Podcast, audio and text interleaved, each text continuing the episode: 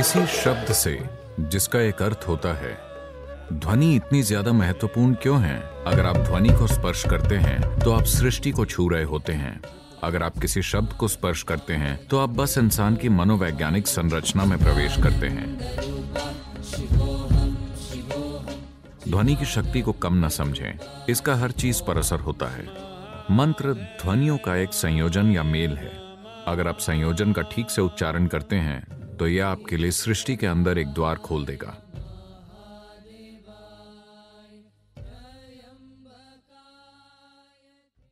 नमस्कारम सदगुरु। अर्थ को जाने बिना क्या मंत्रों का जाप करना ठीक है? मंत्रों का कोई अर्थ नहीं होता। देखिए मंत्र के दो आयाम होते हैं। Mantras are not supposed to have any meanings.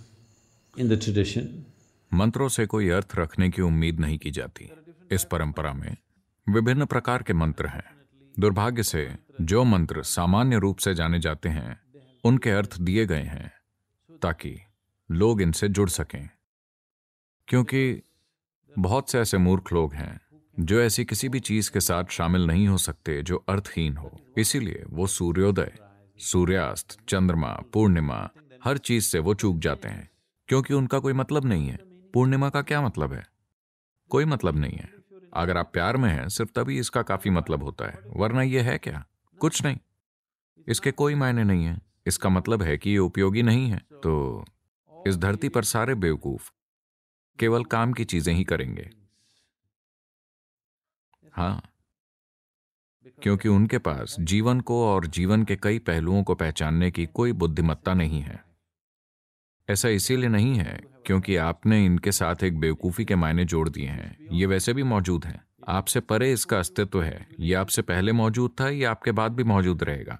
ऐसा इसीलिए नहीं है क्योंकि आप इसे एक मायने दे देते हैं तो ये उपयोगी हो गया है या उपयोगी नहीं हुआ। तो दुनिया में बेवकूफ़ लोग केवल अर्थपूर्ण चीज़ें करेंगे। वो बुद्धिजीवी हो सकते हैं, लेकिन जीवन के प्रति मूर्ख। उन्हें जीवन की कोई समझ नहीं है। अगर आपके पास जीवन की समझ है तो आप देखेंगे कि वो सबसे अर्थहीन चीज़ें ही हैं जो वाकई आपको जीवंत रखती हैं। क्या ऐसा नहीं है? नहीं? इसीलिए उन्होंने दो तरह के मंत्र बनाए। मंत्रों का एक बड़ा समूह, जिसका कोई अर्थ नहीं है। सिर्फ़ शुद्ध ध्वनि। आप हमारे संगीत में भी इसे देखेंगे।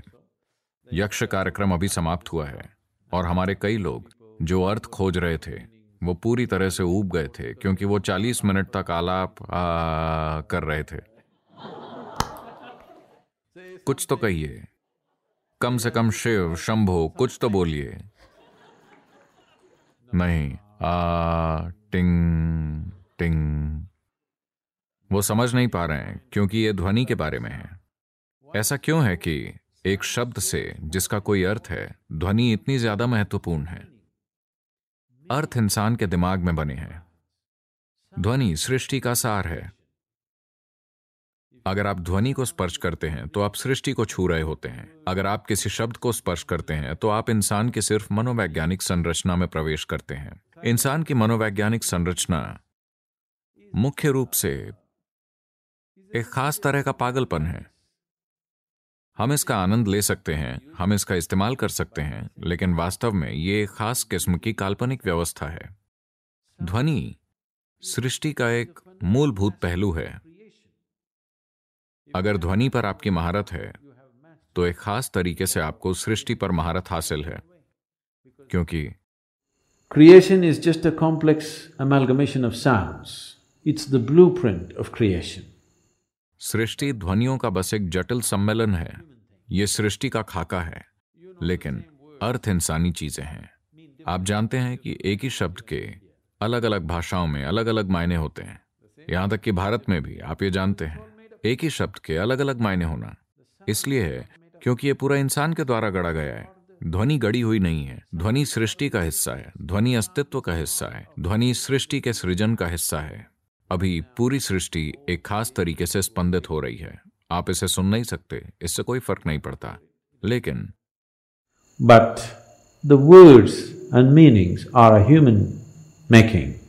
शब्द और अर्थ इंसान के बनाए हुए हैं। सिर्फ़ एक साजिश के रूप में इसके मायने हैं। जब मैं साजिश कहता हूँ तो क्या आप सुनते हैं कि झिंगूर क्या कह रहा है? वो क्या कह रहा है? आप नहीं जानते लेकिन वो बात कर रहे हैं। वो भी आपकी तरह ही हैं।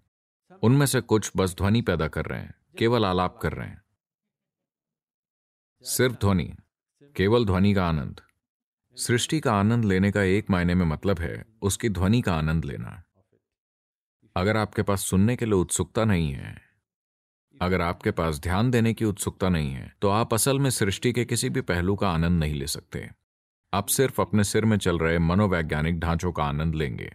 तो यही कारण है कि ज़्यादातर इंसान बोलना चाहते हैं, ज़्यादातर समय वो बातें करना चाहते हैं। इसीलिए नहीं कि उन्हें कुछ कहना है। इसीलिए, क्योंकि उन्हें अर्थ निकालने हैं। बस मौन या ध्वनि दोनों ही बहुत अभिभूत करने वाले होते हैं। इसीलिए जब हम आध्यात्मिक प्रक्रिया कहते हैं तो पहली चीज़ है मौन। अगर आप मनोवैज्ञानिक रूप से बहुत स्थिर हैं तो हम कह सकते हैं, ठीक है, तीस दिन का मौन, साठ दिन का मौन। अगर आप मनोवैज्ञानिक रूप से नाजुक हैं तो हम कहेंगे, ठीक है, तीन दिन। तीन दिन में भी लोग पागल हो जाते हैं। हम कहेंगे, ठीक है, आधा दिन का मौन, दोपहर तक का मौन। उसके बाद आप बकबक करें। आमतौर पर दोपहर के बाद वो इसकी कमी पूरी कर लेते हैं। आप में से जो लोग बहुत बातें करते हैं, आप जानते हैं कि अर्थ निरर्थक है। आप बस बात कर सकते हैं। बहुत सारे लोग इसमें माहिर हैं। वो बिना किसी मतलब के बस यूँ ही बोलते रहते हैं। वो बिना किसी अर्थ के बात करते रह सकते हैं। अब अगर आप एक चिड़िया हैं तो हम आपको माफ़ कर देंगे। अगर आप ये हैं तो हमारे लिए ठीक होगा। या अगर आप एक संगीतकार हैं तो आपका व्यर्थ ध्वनिया करना ठीक होगा। अगर आप बोल रहे हैं तो आपसे कुछ अर्थपूर्ण कहने की उम्मीद की जाती है। तो मंत्र को कहना नहीं है बस इसका जाप करना है। जाप के मायने हैं कि ये जाप ध्वनि का होता है अर्थ का नहीं। भाषण का अर्थ होता है। शब्दों का अर्थ होता है, लिखित शब्द और बोले गए शब्द। जाप से अर्थ का संबंध नहीं है। जाप बस एक ध्वनि है, एक गूंज है। तो अगर आप अगर आप अर्थ नहीं जानते तो मेरी राय से यह जाप करने का सबसे अच्छा तरीका है। बस पूरी तरह से ध्वनि के साथ शामिल होकर इसका उच्चारण करना है। लेकिन सबसे पहले आप जो बोल रहे हैं, क्या ये एक मंत्र है, या एक भजन है, या ये एक संकीर्तन है, आपको इस पर गौर करना चाहिए। अगर ये एक मंत्र है, मंत्र का अर्थ है शुद्ध ध्वनि, इसका कोई अर्थ होना ज़रूरी नहीं है। आप इसे जो चाहे अर्थ दे सकते हैं, जिस भी अर्थ से आप शुरुआत करना चाहें, क्योंकि अर्थ के बिना आप इसमें शामिल नहीं हो सकते। लेकिन एक बार जब आप जान जाते हैं कि कैसे शामिल होना है तो आपको इसे कोई अर्थ नहीं देना चाहिए। ओम नमः शिवाय। का मतलब ये नहीं है कि आप किसी पहाड़ के ऊपर किसी चीज़ के साथ बैठे एक आदमी की कल्पना कर रहे हैं और उसके आसपास कुछ हो रहा है। नहीं। शुरुआत में अगर यही एकमात्र तरीका है जिससे आप इसमें शरीक हो सकते हैं तो आप शिवकाशी वाले कैलेंडर को देख सकते हैं, ठीक है? एक बार जब आप जान जाते हैं कि ध्वनि के साथ कैसे शामिल हो तो आप इस आदमी से छुटकारा पा लीजिए, उसकी ज़रूरत नहीं है, वो एक व्यवधान है। मैं लोगों को सम्यमा में बताता हूँ, वो जब करते होते हैं, उनका सवाल होता है कि अगर शिव आते हैं तो मैं उन्हें तमामों बार पुकार रहा हूँ। अगर वो आए तो अगर वो आते हैं तो उन्हें अनदेखा कर दीजिए। क्योंकि मंत्र के बारे में ये चीज़ नहीं है। मंत्र ये है कि आप खुद को ध्वनि में शामिल करते हैं, क्योंकि आप स्वयं, आपका भौतिक रूप, ध्वनि का एक खास पैटर्न है। अभी आप खुद को ध्वनि के एक अलग पैटर्न में बनाने की कोशिश कर रहे हैं, ताकि ये ध्वनि एक अधिक विशाल ध्वनि तक पहुँचने का ज़रिया बन जाए, जिसे आप ब्रह्मांड कहते हैं। ध्वनियों की एक अधिक विशाल व्यवस्था की प्रकृति ब्रह्मांडीय है। अब, आप कुछ मौलिक ध्वनियों का एक खास क्रम में उपयोग करते हैं। आपको पता है, तिजोरी में, तालों में, तालों को कॉम्बिनेशन ताला कहा जाता है। तो आपको इसे खोलने के लिए इसका सही तरीका या क्रम पाना होगा। तो मंत्र एक कॉम्बिनेशन है। अगर आप सही कॉम्बिनेशन पा जाते हैं तो ये आपके लिए सृष्टि के अंदर एक द्वार खोल देगा। अर्थ अहम नहीं है। आप इसे जो भी अर्थ देते हैं कितना भी ऊँचा या नीचा आपको लगता है कि अर्थ अहम है। असल में अर्थ एक गड़ी हुई चीज़ है। यह एक मनोवैज्ञानिक प्रक्रिया है। इसका कोई अस्तित्वगत अर्थ नहीं है। No word has any existential meaning किसी शब्द का कोई अस्तित्वगत अर्थ नहीं है। अभी हम जो भी हिंदी शब्द बोल रहे हैं उसका पेड़ों के लिए कोई मतलब नहीं है। लेकिन अगर आप आप असल में आजमा सकते हैं, ये प्रयोग किए गए हैं। अगर आप यहाँ बैठकर खूबसूरती से गाते हैं, मैं वो नहीं कर सकता। लेकिन अगर हम यहाँ बैठकर वाकई में गाते हैं, ठीक से, आ तो पेड़ पेड़ फूलों से भरा हुआ है। ये यक्ष के कारण हो सकता है, ठीक है? बारिश ने इसमें मदद की है, लेकिन ध्वनि की शक्ति को कम ना समझें। ध्वनि की शक्ति को कम करके ना आके। इसका हर चीज़ पर असर होता है। या अगर आप एक मंत्र का जाप करते हैं तो पेड़ इसका उत्तर दे सकता है। अगर आप संगीत गाते हैं तो ये उत्तर दे सकता है। अगर आप बस एक विचार पैदा करते हैं तो वो इसका जवाब दे सकता है। लेकिन अगर आप बोलते हैं तो ये रिस्पॉन्ड नहीं करेगा। ये पेड़ के साथ सच है, ये चैतन्य के साथ भी सच है।